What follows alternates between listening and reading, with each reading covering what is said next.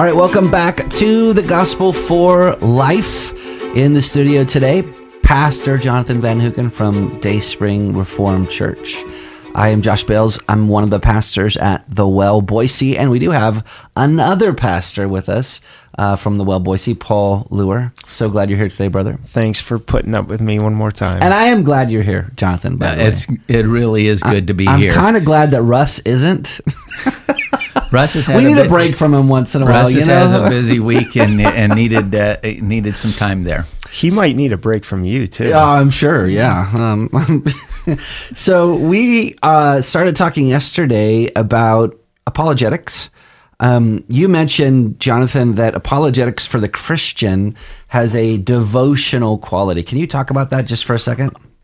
Well, I think you know, for I speak in terms of my own experience. You know, uh, I grew up, uh, you know, knowing who God was from um, infancy. You might say, like Timothy, uh, he knew from infancy the scriptures that were able to make him wise uh, to salvation. So, I mean, I. I really don't mark a date and when when I was converted. I know that date exists in heaven when the angels uh, rejoiced, but uh, it's something that I understood. You know, God's been in my life all the time. So uh, the fact that I'm uh, trying to prove something that I've doubted is not part of that. Right. Um, but at the same time, when I read about the proofs of Scripture, when I begin to philosophically understand these things, Yeah. it really is. Uh, there's a devotional quality to it. it there's a there's could a, we s- a sweet satisfaction. Could we say that the uh, chief end of apologetics is to glorify God and to enjoy Him forever? Yes, and the enjoyment part, apologetics brings that enjoyment. Um, You know, it's a sweet satisfaction Yeah. uh, that you you rest that you've been resting in the truth. Amen. Well, a big part of it is we're we're peering into the manifold wisdom of God. We're seeing how He's unfolded all things, history. We're seeing how He has um, He has given us His Word. He's preserved it. He's um, and so yeah, when when we are doing apologetics, we're we're looking at these wondrous works of God Yeah. that He didn't just work in history, but He did so in a way to communicate to us. Yeah. I think for me, as we taste the invincibility and the necessity of the Christian faith, uh, it tastes good. Amen. Our, our faith is not built on probability. Our faith is not built on chance or luck. It's built on the invincible truth of, of the triune God. So, yesterday, we kind of tackled uh, one obje- objection, or we started to, uh, how the Bible contradicts itself, that it's just a fairy tale, that it, it contains myths. Uh, so if you missed that, you can um, su- subscribe to our podcast today. Uh, let's ask the question: um, Doesn't the Bible c- conflict with science? Uh, I mean, don't you either have to believe in science or believe in the Bible, but you can't believe in both, right? Well, there's two ways you can go on that. Um, you can you can acknowledge the, the fact that uh, you know people uh, and Christians and the church have made mistakes about science. You know, you think back to the bishops, you know, in Galileo's day, who uh, condemned his heliocentric view of uh, the uni- of the solar system.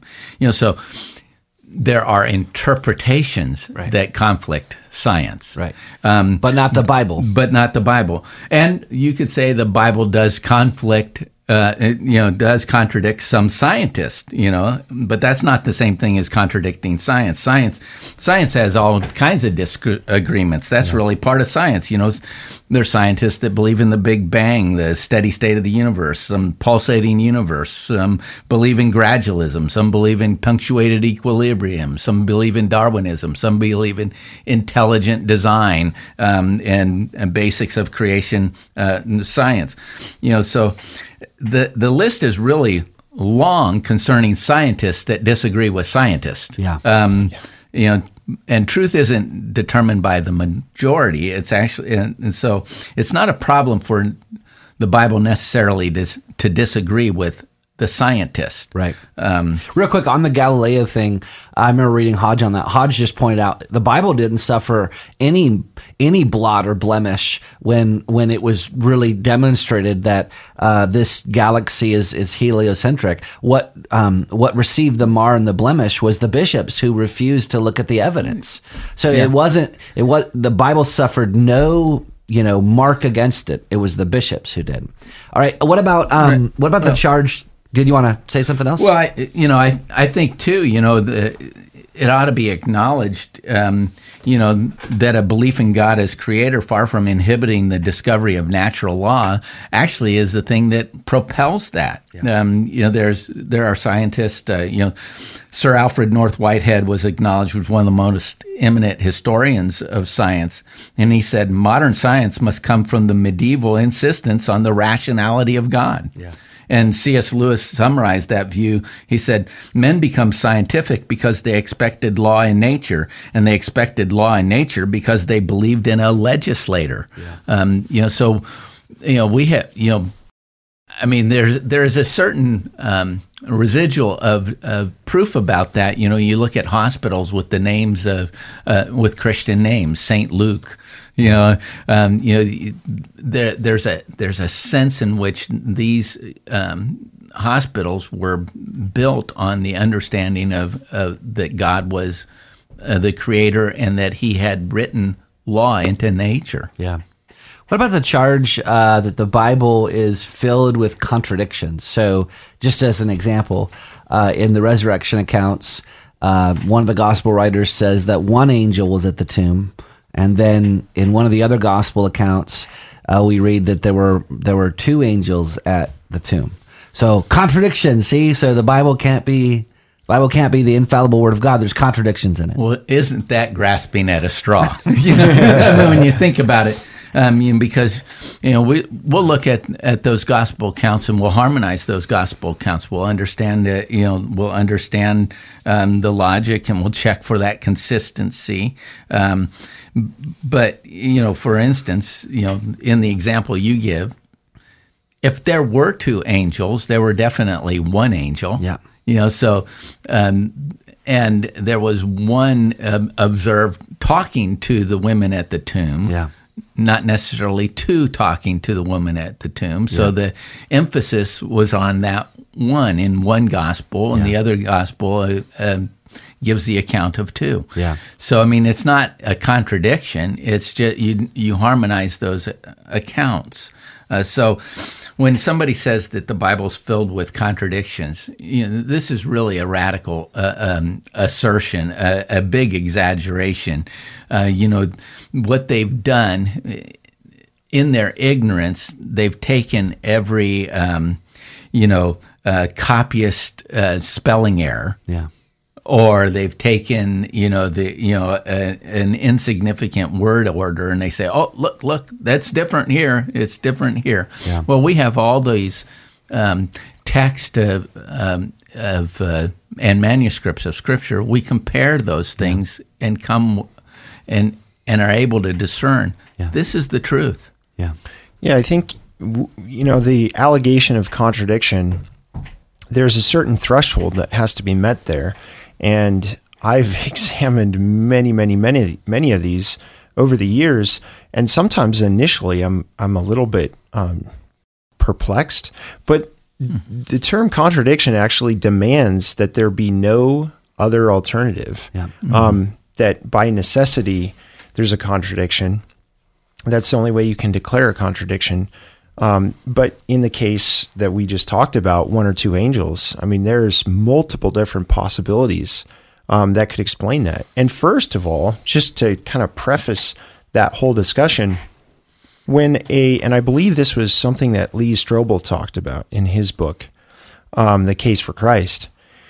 Um, he talks about the principle of uh, similar dissimilarity.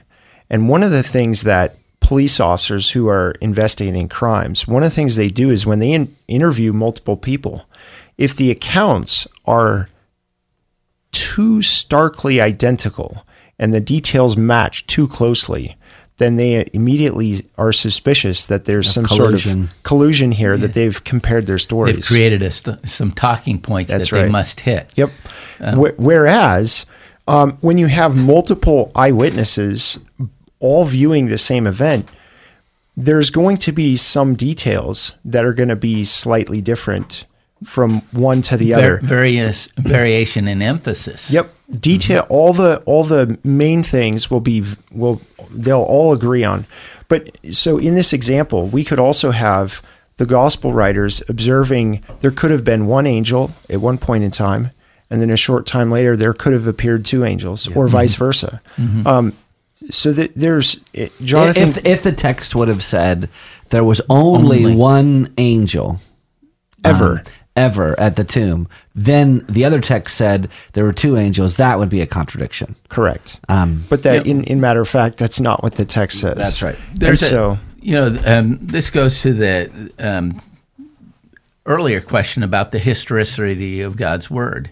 Um, you know, for instance, you read Genesis chapter 1 th- through 11, uh, you have multiple statements of historicity. You have geographical names. And, you know, uh, Walter Kaiser in his book, The Old Testament Documents, Are They Reliable? gives evidence of the historical reliability of, of these chapters in Genesis. He says in his count there are roughly 64 geographical names, 88 personal names, 48 generic names, 21 identifiable cultural items, you know, and you're talking about gold and brass and iron and certain kinds of wood and that sort of thing.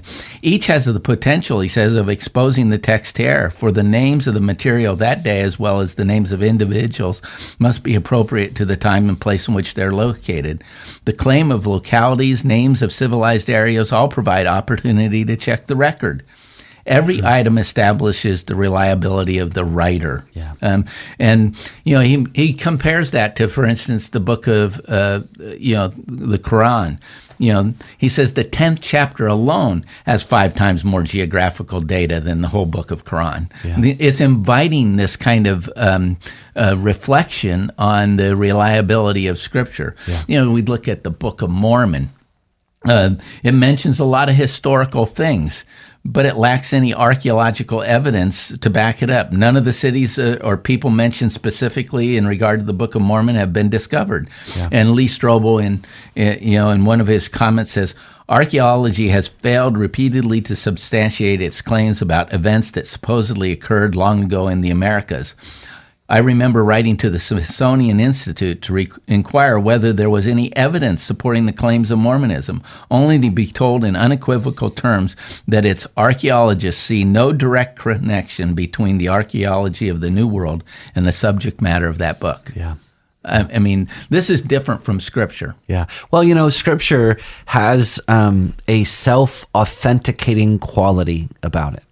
Uh, in the larger catechism, question four, it says, How does it appear that the scriptures are the word of God? In other words, how do we know that the scriptures were really written by God?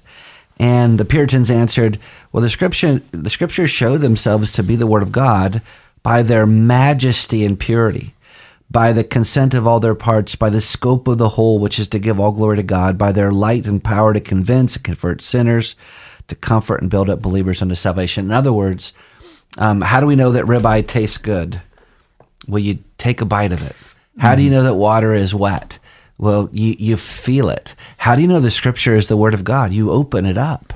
Um, it has changed civilization um, for, for thousands of years, and it's it and it, get, it, it agrees with our conscience. It, it agrees with um, hope and love and faith. So um, we hope this series has been helpful for you thus far. Pick up uh, R.C. Sproul's book, Reason to Believe. This has been the Gospel for Life. We'll see you next time.